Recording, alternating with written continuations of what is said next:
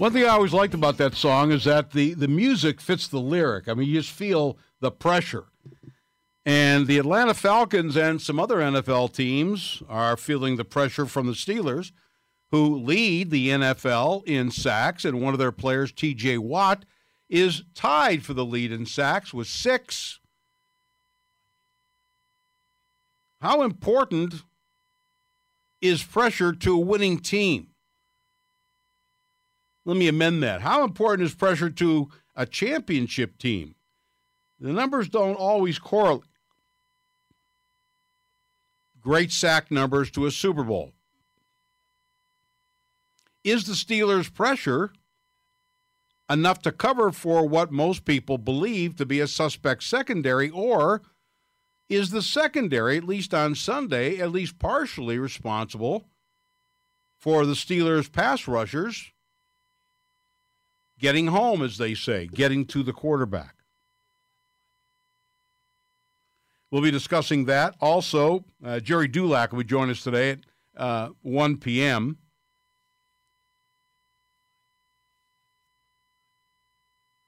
Antonio Brown is in some trouble. The difference this time, I mean, a lot of the things that he's done have been locker room things, on the field things. For all his antics, and there are many, he's never done anything, at least as far as we know, that is against the law. It might be against football law and locker room law, but not against the law. But he may have crossed that line, at least allegedly so. And I don't know that it'll end up in any kind of punishment from the NFL.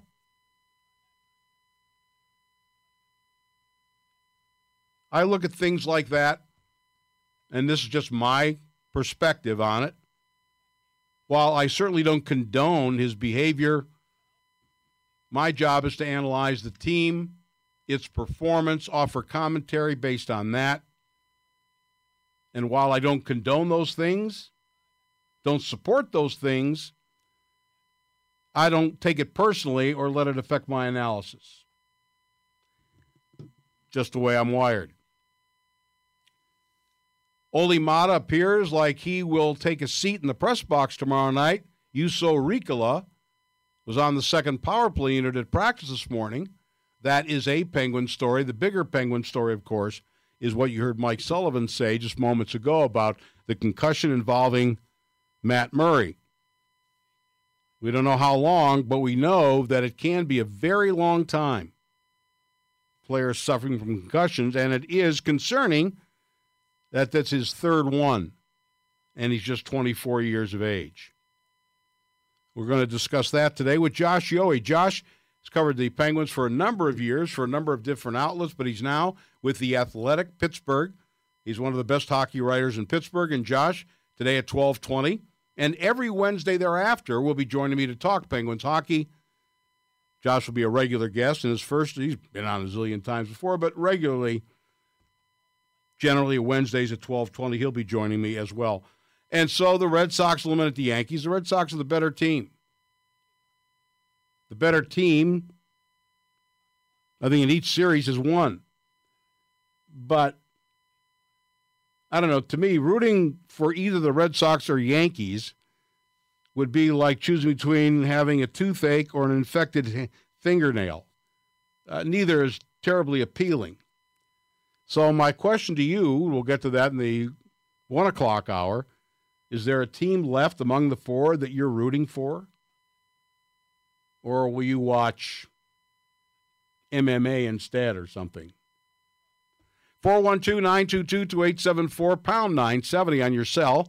You can email me, Stan Savran at iHeartMedia.com. You can post on Facebook, Savran on Sports, or tweet at Stan love the show. We got a trivia question today. It involves the baseball playoffs, past baseball playoffs. Let me start with the Steelers sack machine. TJ Watt, by the way, has been named the AFC Defensive Player of the Week for the second time this year. The first time was in the opening game against Cleveland when he also had three sacks. Six sacks, tied for the league lead with Geno Atkins, who has always been a problem for the Steelers. He, of course, will be against the Steelers on Sunday in Cincinnati. And the Watt family has a dozen sacks because J.J. Watt. That should be a question. Who would you rather have, J.J. Watt or T.J. Watt? In any event, J.J. Watt of the Texans has six as well. I don't know. It's concerning that, that all of Watt's sacks are coming two games. Like to see him even it out because, frankly, against Baltimore, I don't think his name was mentioned once in the play. But a big game against Atlanta. And the Steelers now have 19 sacks in five games. They are on pace to set their all time single season record for sacks. And you remember last year they set the team record with 56. They're on pace for 62. How important is that? Well, a pass rush, of course, is important. But I found this interesting, and I, full disclosure, the Post Gazette had a chart in the paper this morning, and of the the uh, top five sack totals for the Steelers in a season, only one resulted in a Super Bowl appearance or victory. That was the first Super Bowl, 1974, Super Bowl nine. Of the top five single season sack totals, including last year, only once did it result in a Super Bowl victory or end up in a Super Bowl victory, which I find interesting. I mean, it's more than just about sacks. I mean, you'd like them, but last year they had 56 sacks. And yes, they were 13 and 3, but I think we'd all agree that the defense was substandard. So just sacks by themselves, that doesn't mean you have a good defense. Now, the question is when you look at this defense, and as I mentioned yesterday, hey, Watt gets a lot of credit. But I also think, I don't know if you agree, Cam Heyward and Stephon Tuitt had their individually best games of the year, sack totals aside. They were very noticeable. And when you're getting that kind of push from your front three, or however many players are from a down stance, that creates lanes for the linebackers to get there. So that's why Tomlin was saying it's a collective effort. It's also a collective effort, and here's here's the question I'm asking. If this pass rush is to be believed in terms not only the amount of sacks, but they really were in Matt Ryan's face and caused him to have to move off his spot and all those kinds of things. Is that enough to cover for the secondary? We know this secondary has issues. Will an excellent pass rush, it'll help, but will it help cover for a lot of the deficiencies in the secondary? Or let me throw a second thing at you. A lot was said, and deservedly so, about the performance of Joe Haden. Absolutely. But let's also remember, as I talked to you yesterday, it's not only about taking the top receiver out of the game, which Haden did. But who are your second and third guys? And Atlanta's are very good. I think that's part of the issue with the Steeler offense. Second guy, Juju's fine, but who's that third guy? Falcons have some real weapons there. And the other guys in the secondary, I think, did a tremendous job. Not just Julio Jones, but hey, Sanu, Ridley, these are good receivers. So is it possible that we saw some improvement from the Steelers' secondary, which enabled the front people, front six or seven, to get home? I realize that the back end is not the strongest end of the Steeler defense, but against a high flying Falcon offense, should they be given some credit for helping the pass rush get home six times and be effective, numerous others. It's a hand in glove situation. 412 922 2874, pound 970. The sarcastic Sword joins us. Hello, Sword. Hey, Stan. Good afternoon. Uh, agree with your analysis on Monday about all three phases of the of the game. Uh, the Steelers playing one of their best ever. I, I think you put the fear of God into Jordan Berry about cutting him. Uh, he sure performed like an NFL punter. It was great to see. Beautiful weather to do that. I hope it stays uh, towards that standard as the weather cools. Um, as far as the, uh, I did want to say, you know, you can tell the special teams are going uh, doing good by the how big the wad of gum is in Danny Smith's mouth. if I could hook wires to that, I could probably light the town of Charleroi. But the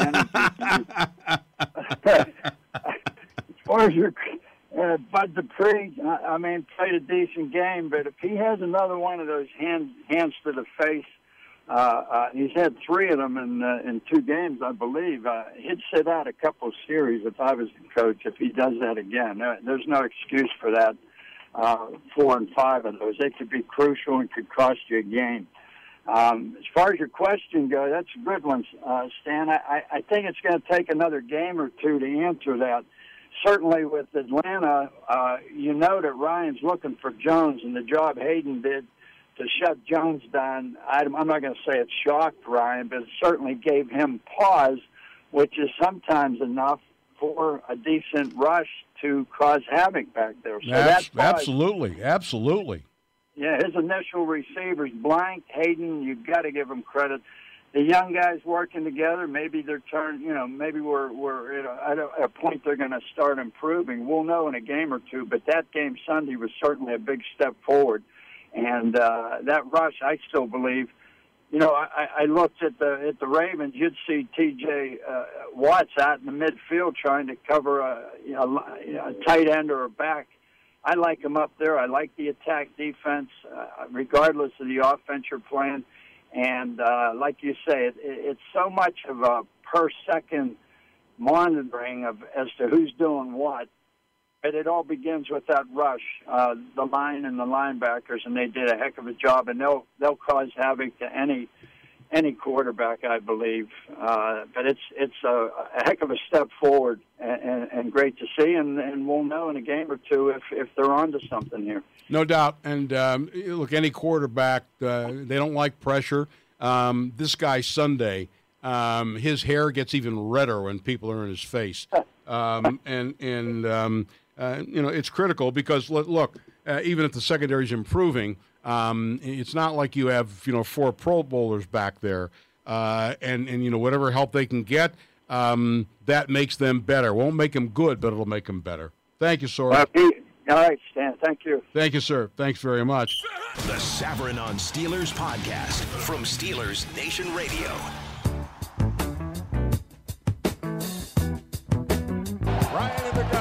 The snap. He's back. He's hit. He's sacked. Cameron Heyward on the scene. What a big play for this Steelers defense we emphasize really big on just making sure the communication on who's coming in, who's coming out, uh, personnel's, um, checks, calls, and everything. So everybody was echoing SD, uh, Terrell, um, everybody in the back end was helping all the linebackers. So it just we just were echoing calls, and everybody was on the same page. It was no no bust. That is Joe Haden, who did such a great job Sunday against the Atlanta Falcons, but uh, his mates back there did pretty well too. We're joined now by Gerry Dulac, who covers the Steelers for the Post Gazette and the Steelers Radio Network. And Gerry's brought to us by the pub at the Tony Dale in Oakdale. $3 Bud Light 16 ounce aluminum bottles during all Steelers games, which would be this Sunday afternoon in Cincinnati. How are you, Jer? Yeah, Dan, I'm fine. Good afternoon to you. How are you? I'm doing very well. Uh, in the Post Gazette, in your very own Post Gazette today, I found this very interesting where they had the chart of the most sacks they've had in the season. And it was interesting to me that in the five that were posted, only one resulted in a Super Bowl. That was 1974. Uh, Steel Curtain, they beat the Vikings. Um, uh, do you find that correlation kind of unusual? Uh, yeah, Stan. Uh, typically, uh, you would. Um, you look at last year. You know they're 13 and three and had 52 sacks, and that correlation certainly fits with that. But then you look at uh, how they played after December 4th and what happened in the postseason, and then you would sit there and say, well, is those 56 sacks indicative of a good defense, or is a 56 sacks, uh, you know, just a, a kind of skewed statistic? Um, I, I, think a lot of it, Stan, is, um, you know, you want to close out games with sacks, but you also want to set a tempo with sacks. And if you look at last year, I don't have the exact number, uh, but at one point in, in the season, I had charted it late in the season, and, and a vast majority of their sacks came in the second half. Now, that's not terribly surprising in that, you know, if teams are behind, they have to throw, and you can maybe kind of take off and, and go get the quarterback. But but uh, there it was an, uh, a kind of a disproportionate number of sacks in the first half, and I think it's important for a defense to set the tempo with pressure uh, uh, right off the bat. And so when you when you um, so if you're getting a lot of sacks late, that's nice. But you know, I, I like to see a defense that, that comes out, uh, you know, and, and kind of um, imposes itself, pressures the quarterback, gets him gets him off his spot, gets a, gets him a little antsy in the in the pocket right right off the bat. I and, and so, you know, sometimes it's it, it just depends when you get those sacks. That you know, I don't think you, Stan. I don't think any of us would sit there and look at those 56 sacks that led the league and said that the te- that the Steelers were a scary pass rush team. They don't have that dominant outside linebacker. They don't have that kind of red letter guy or red jersey guy that an offensive coordinator would be worried about in practice coming off the edge. Oh, Cam Heyward would be the one guy, but they just don't have that Von Miller type who sets the tempo, uh, you know, with with their defense uh, when it comes to sacks. No it's interesting uh, take by you, Gerry, about second half versus first half. Uh, you know, and, and sometimes sacks can be just using that number can be misleading in this regard. One of the things, yeah, they got to uh, Ryan six times, but they also moved him off his spot a number of times. No question. There's no stat for that um, other than you know what they did uh, in in holding down that defense. And I, uh, two things, I thought that was significant. And while of course Watt, AFC Defensive Player of the Week, well deserved, I thought what what represented to me um, while linebackers get the sacks and the headlines in most cases, I thought that in tandem, it was the most dominating performance we've seen from Heyward and Tuitt that we've seen in a long time. And even though they changed the responsibility of the defensive linemen to get more pass rush, to me, those guys still have to set up lanes for the linebackers to get through. And I thought those two guys did that Sunday, and they frankly hadn't been. Well, and I, I think part of it, though, too, and, and I agree with you, Stan, but I think part of it comes from the other end, uh, and the other side of the ball. And by that, I mean, I think the, um, you know, T.J. Watt would continue to do this. And, and we, you know, let's face it, Stan, his six sacks have come in two games against the Browns and against the Falcons. So ideally, you would like to see it be a little bit more consistent. Mm-hmm. Maybe two, maybe three games with two sacks, or maybe two games with two sacks and one other, uh, two other games with one sack just just to however you get to six. So maybe in time, you know, T.J. Watt will be that guy that they need to pay attention to, and maybe that'll be the case uh, this week. But I think what happens is when you're defending the Steelers' front seven, the first guy you want to take care of is Cam Heyward, who always gets double teamed, and probably the second guy you want to pay attention to, uh, if it's not T.J. Watt or Bud Dupree, and I don't think it is, it's Stephon Tuitt. So I think they are going to get the attention from uh, from the opposing coordinator, and I think it's it then frees up those other guys in one-on-one battles, uh, you know, to uh, matchups to win those battles, and and that's certainly what T.J. Watt uh, did the other day. We saw Bud Dupree do it a couple games ago. And um, I, I think that's what it is. I'm not so sure it's more of a scheme by the Steelers as much it is, as it is what the opposing offenses are doing to them, who they're trying to stop, and what what mismatches it creates for uh, you know whether it's T.J. Watt, Bud Dupree, Jon Bostic up the middle, whomever's coming up the middle. I think I think it's just as much of that as anything the Steelers are doing as well. You know, Gerry, I wanted to ask you something else too, and I, I meant to mention this in my opening segment, which was about this exact topic, and I, there's still more to go on this. Um, it's interesting to me that you know they flip flop sides this year. Um, with Watt and Bud Dupree, and they felt that okay, we'll put Dupree, who struggled, on the right side, so he gets the blind side. And I think he's been slightly better, somewhat better. But isn't it ironic that T.J. Watt is going wild on the side that apparently was holding down Bud Dupree? Explain that to me, will you? Well, I, I you know, regardless of what side it, it is, but uh, to your point, I think I, I think the one thing, and and the other, the one thing that they wanted to take more advantage of. I don't know if they're necessarily taking more advantage of, but they knew that this would happen more on that left side. Is T.J. Watt is a better inside rusher than Bud Dupree. Bud Dupree really hasn't developed it for a big man. I'm a little surprised. Uh, you know that strong bull rusher, that strong inside move and T.J. Watt is quicker off the burst on an inside move, and, and that's kind of what they were hoping to get. Uh, you know, from uh, from the left side, at least the quarterback sees him coming, but it, at least at least he's coming quicker to him on an inside move than that big loop that uh, Bud Dupree takes. And so, I, you know, I, I, I can't sit here and tell you whether Bud Dupree's working on inside moves. I'm sure that he probably is because he needs to do it. And we've seen occasions where he does try to bull rush. And like I said, for a big man, he should be able to do it. I think TJ Watt just does that better on the inside, and that's what they were hoping to capitalize on that side, where at least the quarterback's looking at him, you can get to him quicker on an inside rush. Uh, Dupree better work on getting to the quarterback without hands to the face because he's he's leading yeah, the league two, in that yeah, in penalties. Yeah, in that yeah. penalty. Uh, I want to ask you about the secondary. Everybody understands that pass defense is a hand in glove thing. Pass rush helps the secondary and vice versa. Uh, but the thing that struck me about it, uh, and again, with full credit to the pass rush, Heyward with a sack and a half, Bostic with a half, the TJ Watt with the three, and good pressure all the way around. We've talked a lot about Joe Haden, and clearly, a uh, quarterback like Ryan's looking for Julio Jones. He couldn't find him. He has to come off, look for somebody else. But it also seems to me, Gerry, a great receiver like Julio Jones and the job Haden did on him, there were still two, really three, really good, viable pass options for Matt Ryan. That's a good group Atlanta has. It's a good group in Cincinnati. Is the other are the other members of the secondary getting better? Are we giving them enough credit because they had a job to do as well? Well, Stan, I think uh, you know when you look at the Falcons' corps of receivers, even their tight end Austin Hooper uh, you know, I contend from a personnel standpoint, it's better than Kansas City's. I think Kansas City's diversity with their scheme is a little bit better.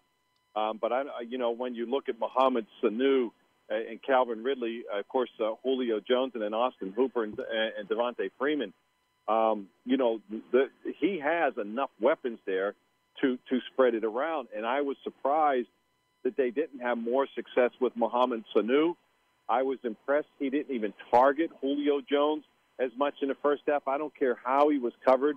Julio Jones might be the best combat receiver in the National Football League, 6'3", 220.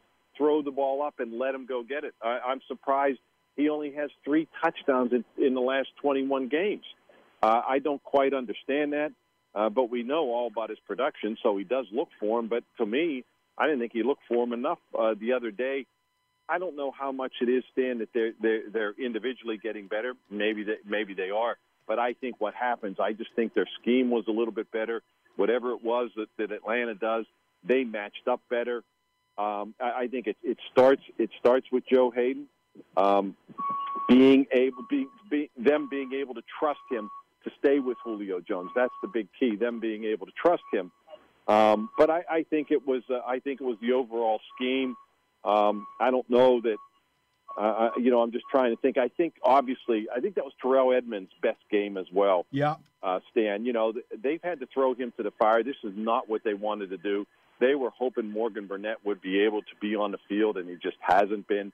He aggravated that injury last Wednesday in practice at the beginning, and then he sat down and missed the game again. I'm going to imagine he'll probably miss this week as well. So it's been tough for them just to throw Terrell Edmunds in there but I think he was targeted six times. He allowed four catches, but for like 15 or 18 yards. Stan. Point being, he kept the guy in front of him and got him on the ground.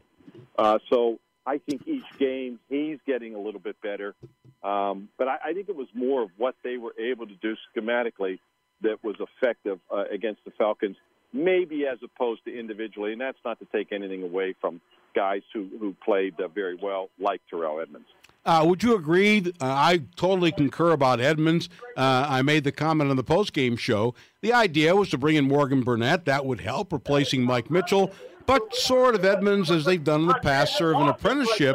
But it also seems to me that um, with with Burnett being hurt as much as he has been, that that apprenticeship is over. Yeah, to me, even if Burnett comes back healthy, I think Terrell Edmunds is going to be your starting strong safety from this point forward. Well, and and I thought all along that as the season, uh, uh, you know, morphed along, that that that would eventually happen. Um, you know, unless they think a guy can't play, they bring their number one picks in. It's been proven the last couple three years for sure. They bring them in, and and they usually start some point from mid-season on. That's just the way they view it. Their number one pick, their number two picks, if they think they can play. And so I expected that to happen, but but certainly uh, and not right now. They would still like to have Morgan Burnett because they want him to play that linebacker role, and that's that's what's tough on Terrell Edmunds when when you know Morgan Burnett is not there, and if he has to play that role. The point being, it's not that he can't handle the role. It's just they don't want to have to give him too much, put too much on his plate while he's a rookie trying to figure this all out, and that's that's where they miss Morgan Burnett playing that linebacker role. You know, Gerry, we talked about um, you know the the, the success um, that the Steelers had with you know that defensive strategy with using sorry Morgan Burnett um, to uh, shadow Julio Jones. Um, given the parallel, perhaps between Julio Jones and AJ Green, um, and I realize they haven't practiced uh, until today. Um, is there any reason to think, with those two similarities, that they might do the same thing against the Bengals? Um, you know, they don't have Eifert, but they do have Tyler Boyd. They do have John Ross. I mean, do you think that it's reasonable to think we'll see the same kind of defensive strategy involved? I don't. I don't think there's any question. Uh, you look back at Joe Haden's personal history with the Browns. You look back to last year's game uh, against the Bengals. He he followed AJ Green predominantly in that game. Uh, Joe Haden is, when you look at the matchups over the years, and I think they probably met five times because there was a couple years where A.J. Green was hurt and Joe Haden was hurt, and they didn't face each other when Joe was in Cleveland. Uh, but I think they played, they faced each other five times, and for the most part, Joe has gotten the best of the matchups, and, and so uh, including last year. So I would think, I think A.J. Green caught a touchdown Stan, as I recalled, it was negated by a penalty and that uh, you know that came over Joe Haden. But all in all, I think Joe got the best of him again. So uh, yes, I fully expect them to uh, to do the same thing uh, to AJ this week. Last thing for you, Gerry, this Abe Antonio Brown story. Uh, I don't know if you'll agree with me. You're around him much more, um, despite all the things that he's done, excluding this thing, uh, which is sort of away from football, if you will. Um, whatever he is, and you did a show with him. Uh, you know, he generally it appeared to me in the times that I've dealt with him, you know, kind of a jovial kind of guy, smile on his face all the time.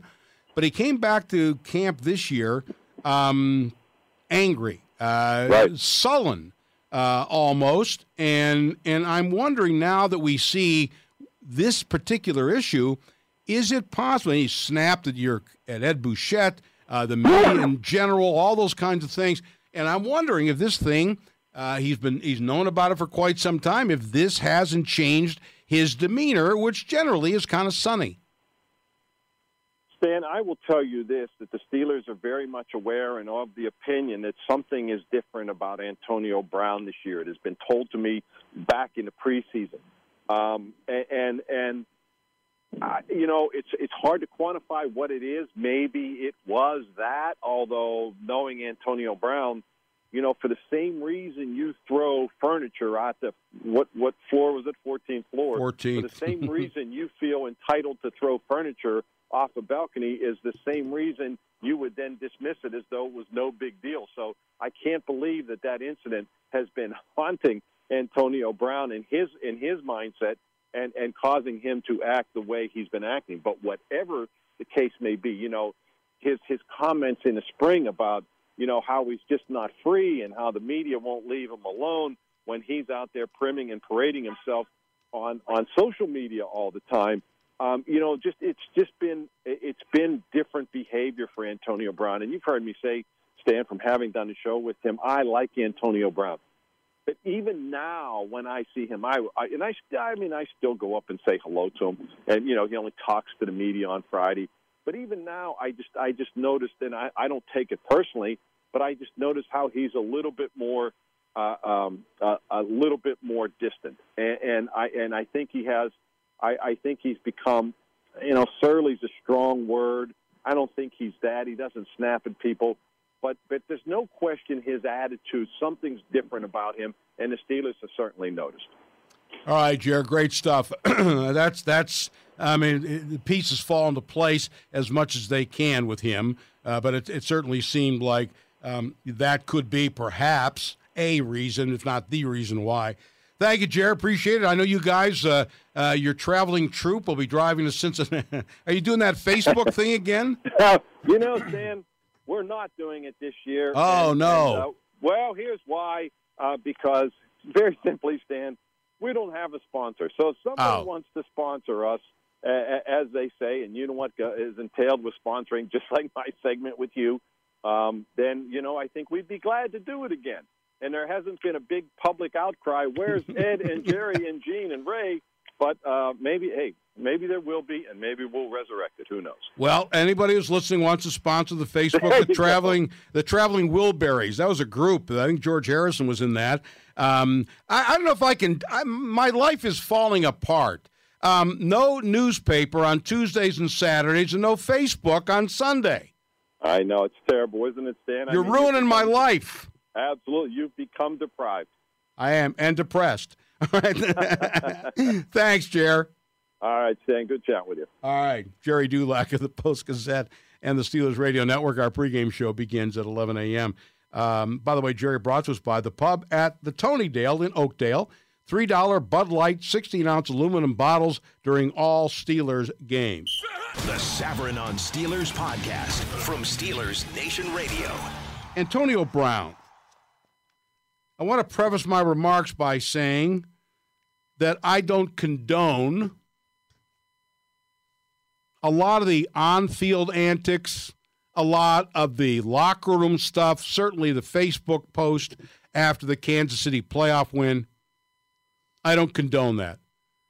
And if true, if the allegations are true with this incident with the f- throwing the furniture off a balcony, who does that? Who does that?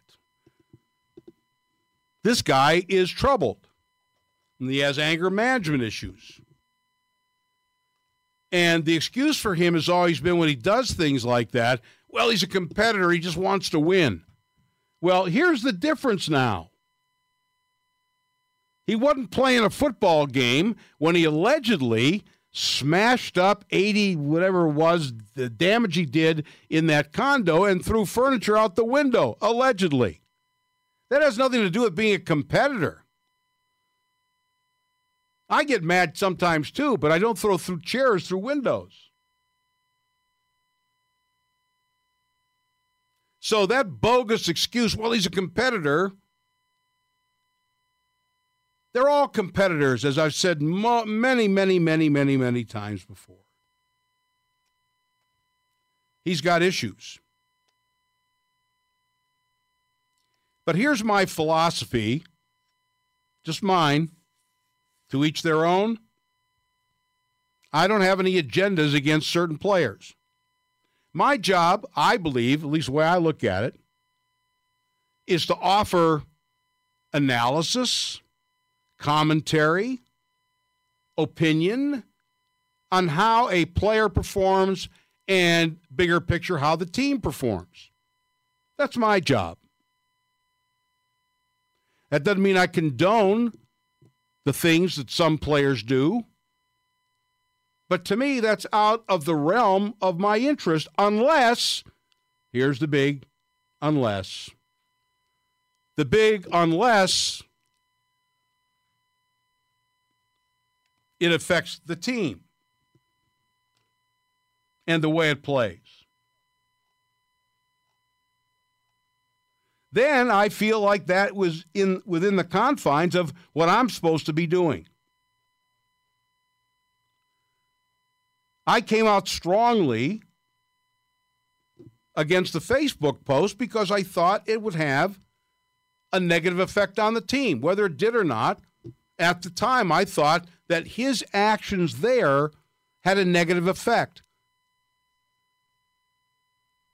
When he bashed the Gatorade cooler, that didn't bother me a bit. When he showed up Landry Jones on the field, or anybody for that matter, then I think that does affect the team, and that's when I comment. This latest thing with the apartment condo in Miami,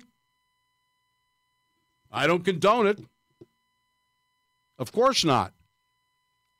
Who would? Thank goodness nobody was hurt, especially the toddler. Can you imagine that? And Brown's got four kids himself.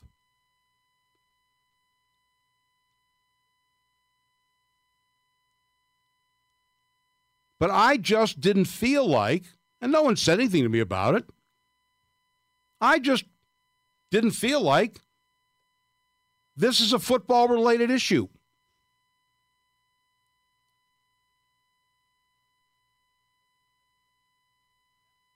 If a player gets caught for running a red light, do I feel the need to make a whole segment out of that? or gets a parking ticket or is late paying their taxes or in some cases don't pay their taxes at all, starting at the top, if you know what I mean. This does not fall within the realm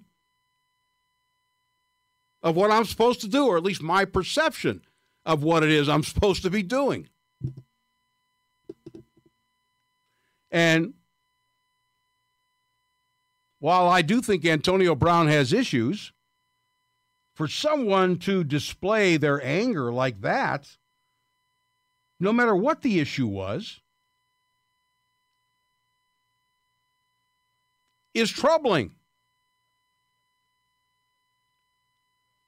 But unless there's some kind of a blowback in the locker room, I think that's outside my responsibility or what you want from me.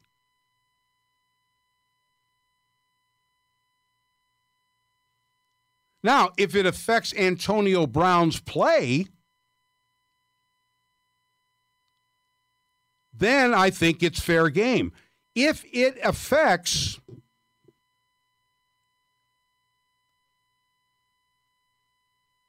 his personality, which, as you heard, both Gerry Dulac and I agree that it has, uh, I really don't care how he deals with the media. I mean, I, I wouldn't, if I were Ed Bouchette, I would not be appreciate being called a racist. Just a ridiculous charge to begin with.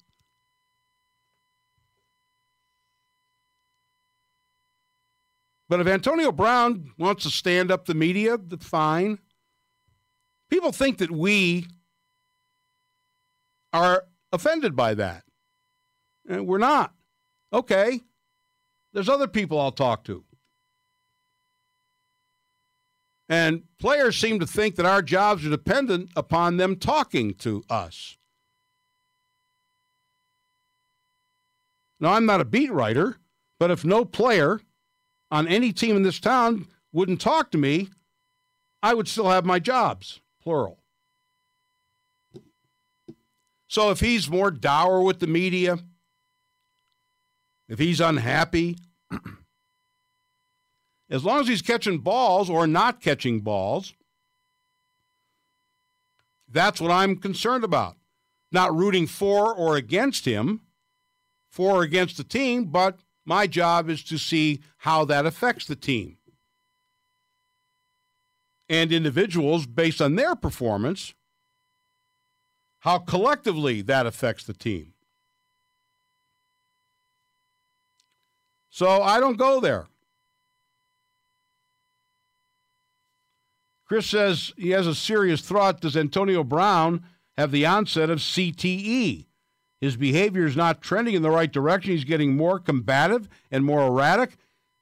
I'm not being flippant. He's heading towards his own 30 for 30. It's, it's a reasonable suggestion. I don't know. I don't know. Again, the flamboyant clothes, the flamboyant way to enter training camp. The outfield onburst. This, in particular, would be more concerning if you were concerned about Antonio Brown, the individual, not the football player. And I don't want to see anything bad happen to the guy. But I'm only or I should say, primarily concerned with how it affects the team. I, am not going to go on rant and rave about it. There are some with agendas. They don't, you know, don't like a certain guy, no matter what he does. This adds to it. I mean, it's not a positive for Antonio Brown. And it's not that I shy away from it or afraid of dealing with it, but unless it reaches a certain level and has a direct impact on the team that I'm covering and reporting on and analyzing doesn't matter to me. That's just how I see it.